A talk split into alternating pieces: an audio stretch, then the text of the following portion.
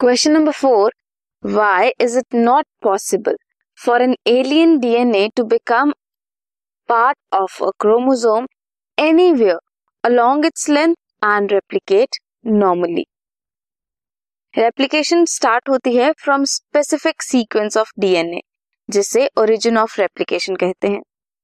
If in case any piece of DNA is link to this sequence DNA का कोई भी fragment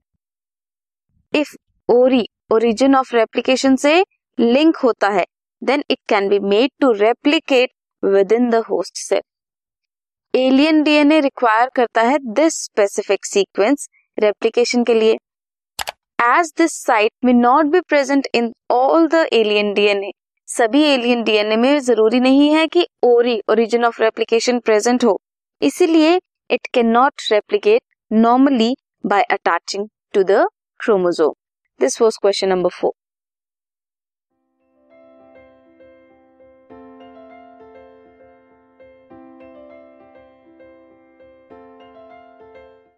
this podcast is brought you by hub hopper शिक्षा अभियान अगर आपको ये पॉडकास्ट पसंद आया तो प्लीज़ लाइक शेयर और सब्सक्राइब करें और वीडियो क्लासेस के लिए शिक्षा अभियान के यूट्यूब चैनल पर जाएँ।